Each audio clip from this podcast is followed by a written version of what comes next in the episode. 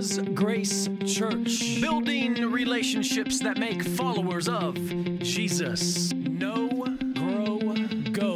To know Him, to grow in Him, to go with Him. leading us through threefold communion. Uh, so we took a little break from our series to, and we're diving back in this morning. As you can see, we're joyfully growing in Jesus. That is the job of a Christian. We shouldn't be stagnant. We shouldn't just get saved and, and, and not grow from there. But we, and growing is painful sometimes, amen? But we can joyfully grow in Jesus as revealed in the book of Philippians. Let's pray. Dear Father in heaven, Lord, we love you this morning, and it is because you are the giver of all good things. Lord, uh, we just want to hear your truth this morning, so open up our hearts and our minds, Lord, so we can receive your truth. In the name of Jesus, we pray. Amen. A few weeks ago, unfortunately, a family we know suffered a great tragedy. Their high school age son was involved in a car accident. He was with his three friends, and um, they, they ended up getting into this is not actual picture, but this gives you a good idea of, of, of exactly what happened. Um, they came through a light and they T-boned an, another vehicle, and um, two of the kids got to go home that night, and, and uh, their son is still critical. He's stable, but he and his friend are kind of, their condition hangs in the balance. It is so tough when tragedies like this strike our lives. It kind of brings up that question like, why? Like, why did these things happen? Some friends of the family were discussing this, and one was overheard saying something like this like, why would this happen to such a nice kid and his family? Why would God allow something like this to happen? These people are nice. They're good, they're loving, they're caring. They don't deserve something like this to happen, and it just comes out of nowhere. In fact, questions like this are very common when bad things happen to nice people.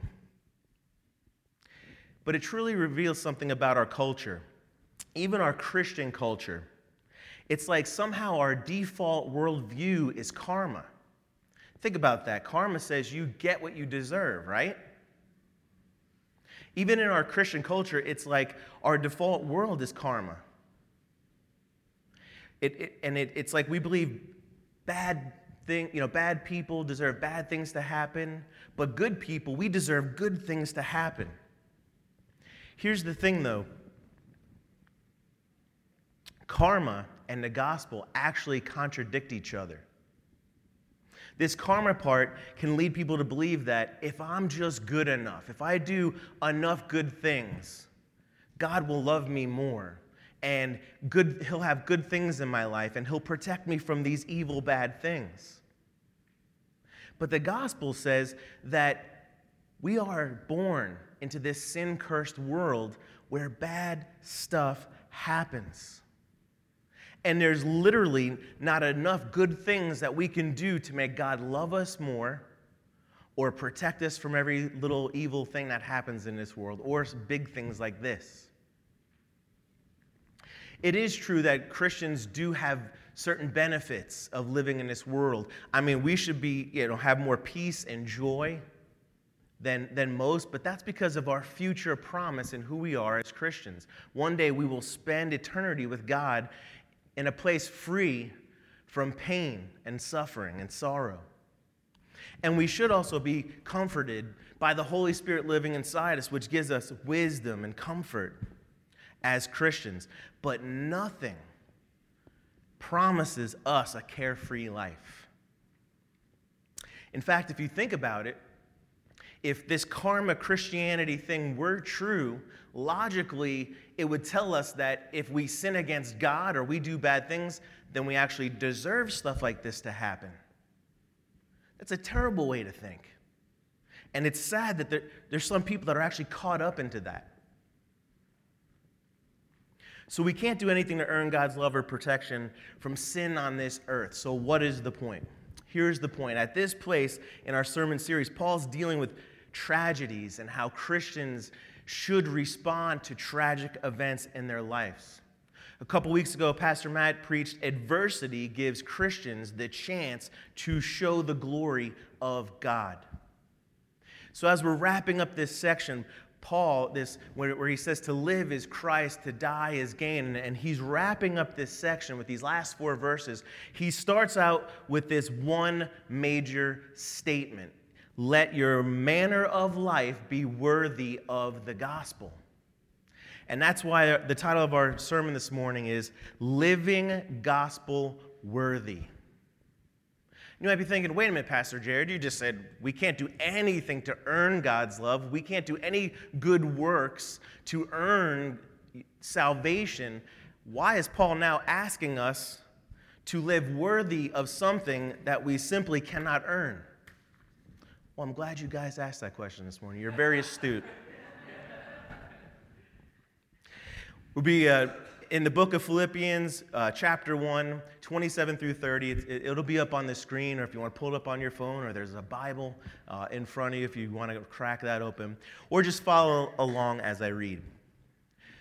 Paul starts out, Only let your manner of life be worthy of the gospel of Christ, so that whether I come and see you or I'm absent, I may hear of you that you are standing firm in one spirit with one mind, striving side by side for the faith of the gospel. And not frightened in anything by your opponents. This is a clear sign to them of their destruction, but of your salvation, and that from God. For it has been granted to you that for the sake of Christ you should not only believe in him, but also suffer for his sake. Engaged in the same conflict that you saw I had, and now hear that I still have. If we took these four verses and we boiled them down into one main idea, we would get this Living worthy of the gospel is not about earning God's love. It is about living for Jesus and fellow Christians despite all adversity. For us to live worthy of the gospel, it is not about earning God's love. God can never love you more than when He died for you on the cross and he did that while you were yet still a sinner. Let's break down these verses to find out why that's true. Starting in verse 27. Paul starts off with that big statement Only let your manner of life be worthy of the gospel of Christ. So whether I come and see you or I'm absent, I may hear of you that you are standing firm in one spirit, with one mind, striving side by side for the faith of the gospel. So, living worthy of the gospel. So, the how do we do that? Well, having integrity and living consistent to what the Bible teaches is a good start, amen? amen. But it's more than do's and don'ts. It is not legalism. A lot of Christians and a lot of churches fall into this legalistic view of how we should follow God. Legalism is man's laws of righteousness. It says stuff like this You're not as holy as me if you do this. I would never do that. Or you're not as righteous as me because I do these things and you don't. Many times in the Gospels, Jesus came down on the Pharisees and the Sadducees because they lorded over these people telling them, You're not as religious as we are. Let me tell you something religion points people away from the gospel. Religion is man trying to earn God's love. We can't.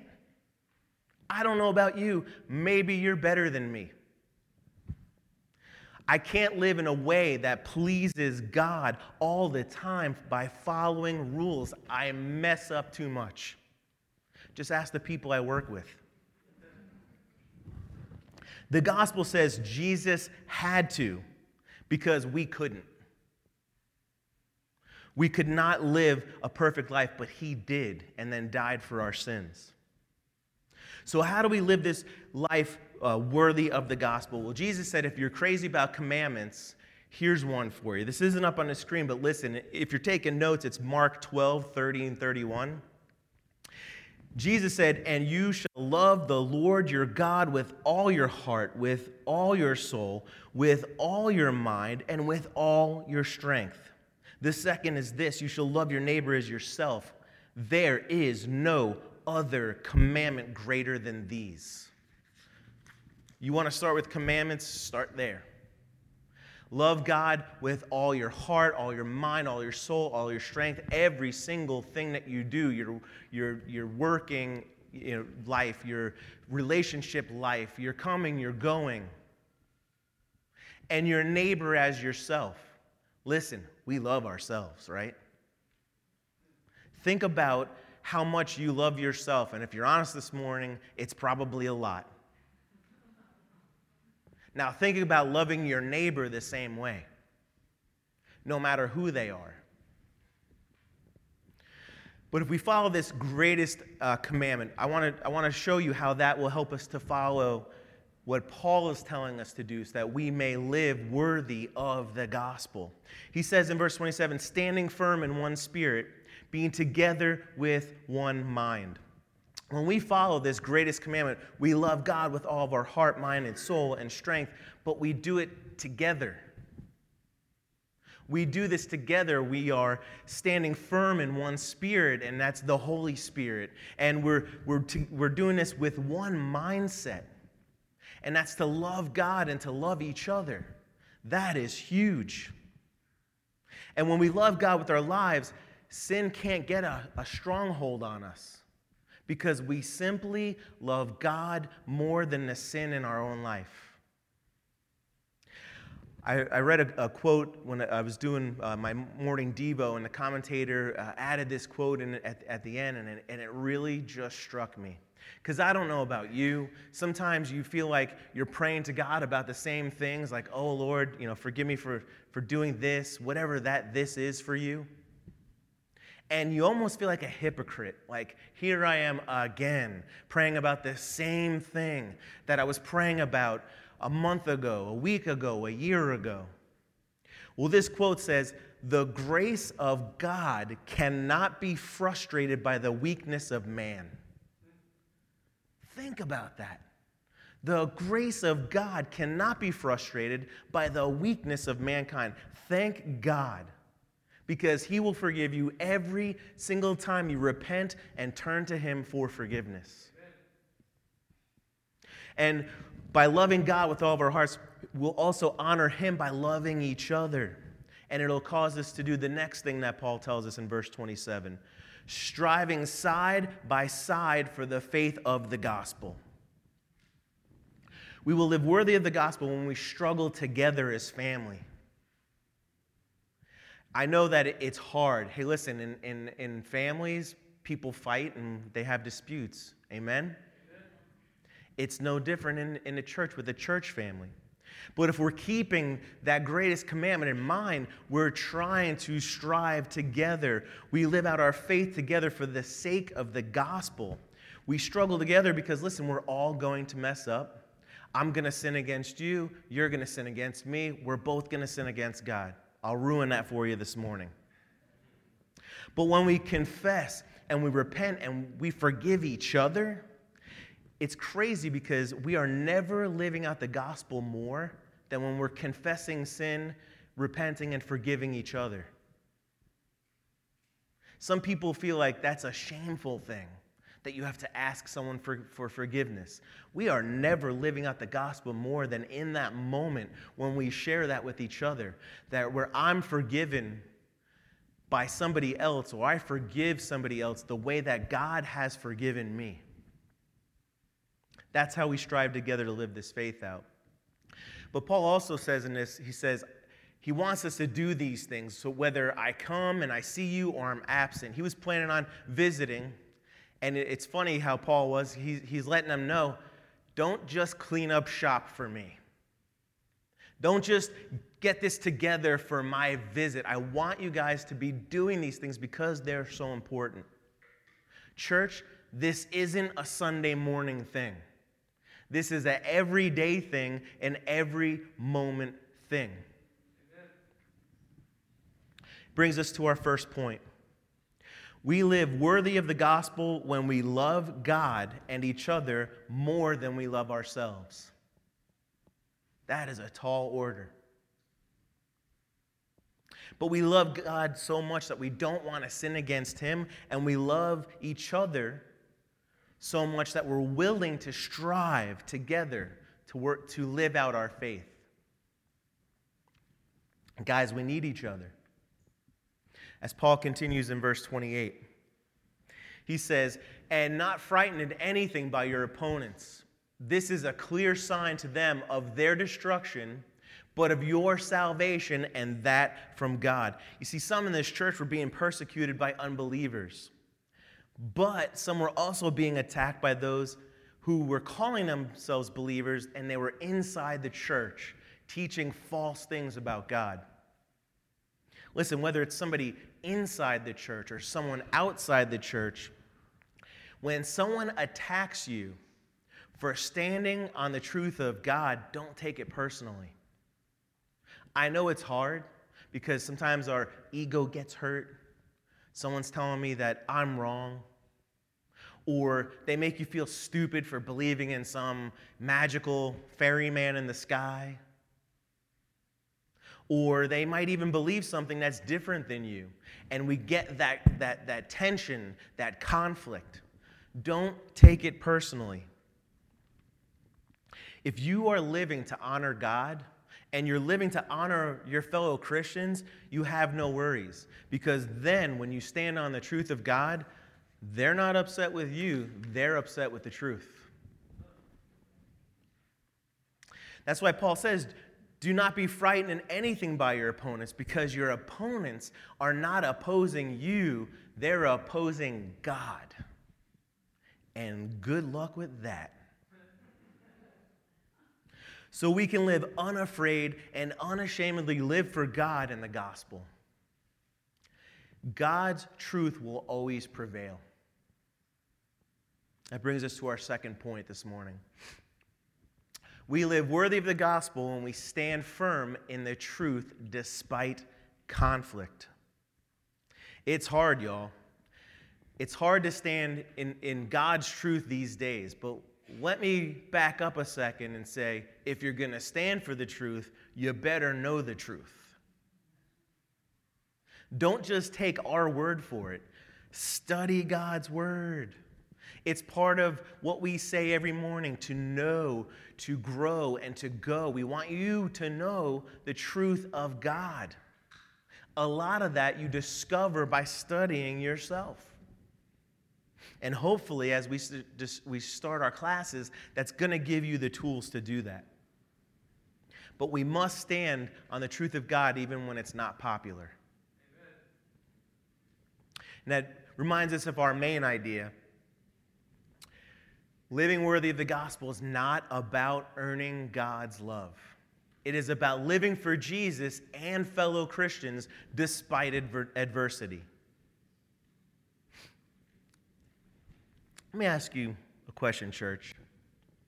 Was Jesus a good person? It's not a trick question. Was Jesus a good person? You're half right. He was the only good person that ever worked, that ever uh, walked on this earth. The Bible says that there is none righteous, not one, except for Jesus. Y'all recall what happened to him? Falsely accused, beaten, crucified. Do bad things happen to good people? All the time. Keep that in mind as we go over verses 29 and 30. For it has been granted to you that for the sake of Christ you should not only believe in him, but also suffer for his sake. Engaged in the same conflict that you saw I had, and now hear that I still have. Paul met with a lot of adversity in his life. But he says two huge things here that we just can't overlook because the first one is, is that we've been granted, he says, It's been granted to you to believe. It's been granted to you that you believe in Him. Salvation is not earned, salvation is a gift. Think about that, how huge that is. God made a conscious decision motivated by his love to make a way for us to be saved and then make a way for us to know how. It has been granted to us that we can believe in him, but also to suffer for his sake just like Paul. Now, the majority of us won't ever like see persecution uh, by maybe death or imprisonment or anything like that. But we do still have to live with the unsaved world. Amen? And it is very hard to stand on the truth of God. We will have to suffer the nonsense of those who don't believe. It's just a fact of life. So Paul is saying, expect it. Expect that conflict to happen so that maybe we could respond in a better way. I'll tell you, I don't always respond in love. I could tell you about this debate I had for like two hours on Facebook last night. My wife was like, Are you watching this movie or are you debating someone on Facebook? I'm like, I'm responding in love mostly. Listen, the gift of salvation comes with a call to proclaim it. But that's not always going to be taken easily by the world, is it? It brings us to our third point. We live worthy of the gospel when we understand that the gospel is a gift, but that gift comes with some conflict. It just does. Paul understood this gospel message it sheds light on the darkness of man, and they don't like it. Paul understands that they didn't like it from that message when Jesus spoke it, they didn't like that message when he spoke it, and they're not going to like that message when we speak it. What's cool is that we get to share in the same sufferings as our Lord and Savior Jesus Christ. As we start to wrap up, I'm going to call Mike and Zara up. I just want to remind us of, of what Paul taught us this morning about living worthy of the gospel. First, we learn when we live worthy of the gospel when we love God and each other more than ourselves. When we love God and others more than ourselves, listen, it's, we're not going to be comfortable with sin in our lives. Okay? That part, I promise you, will take care of itself. We don't have to follow this list of commandments, of do's and don'ts. If you love God with all of your life, you are not going to be comfortable with sin in your life. And I know because when sin starts to take hold in my life, the first thing I do is shut out God.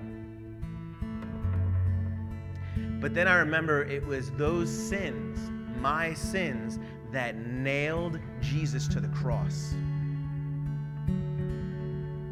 We will want forgiveness and a right relationship with God because we love and cherish Him and because of what He did for us. We'll also want a proper fellowship with our fellow Christians, uh, our, our brothers and sisters. Listen, we need to have each other's backs. I need you guys. I hope you need me in your life to help us to work out and live out our faith. Listen, this is not a natural thing to love God and to love others more than ourselves. Church, pray God helps you love Him and others more than yourself. Next, we learn we live worthy of the gospel when we stand firm in the truth despite conflict. If you're if you are living for God, you will experience conflict at some point. Strive to know the truth of God. It's one of the reasons why I love apologetics, because I want to know why I believe what I believe. strive to get a, a, a firm grasp on that of what is the truth of God, what does that mean in my life, and how do I relay that to other people in the best possible way that's going to lead them to the gospel. God is on your side, fellow Christians are on your side. Let's stand firm in the truth together. Last, we learned we live worthy of the gospel when we understand that the gospel is a gift, and that gift comes with conflict. The gospel is an amazing gift. It's a gift that we can't earn, and it's certainly a gift we didn't deserve. But it's contrary to this world. Remember, if you suffer for the sake of the gospel in any way, shape, or form, we're doing it for the same reasons why Jesus suffered on the cross. It's because we have a heart for unsaved people. When you put it in that perspective, that you're suffering along with Christ for the sake of the gospel so that others can be saved and gain eternal life. Pray that God helps you love unsaved people as much as He does. And it brings us back to our main idea. Living worthy of the gospel is not about earning God's love. If you leave with anything today, leave with that.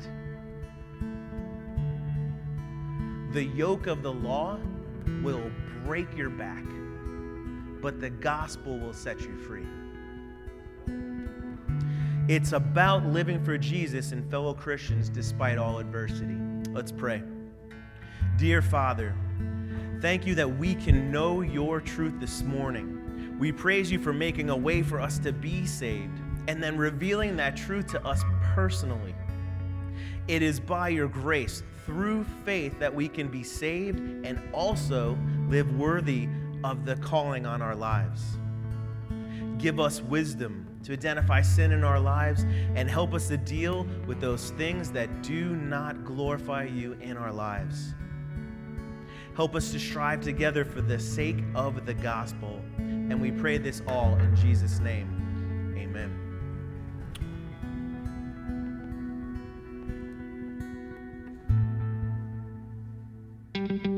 Thank you for joining us today. For more information, look us up on our website, www.villasgrace.com, or drop us a line via email, connect at villasgrace.com.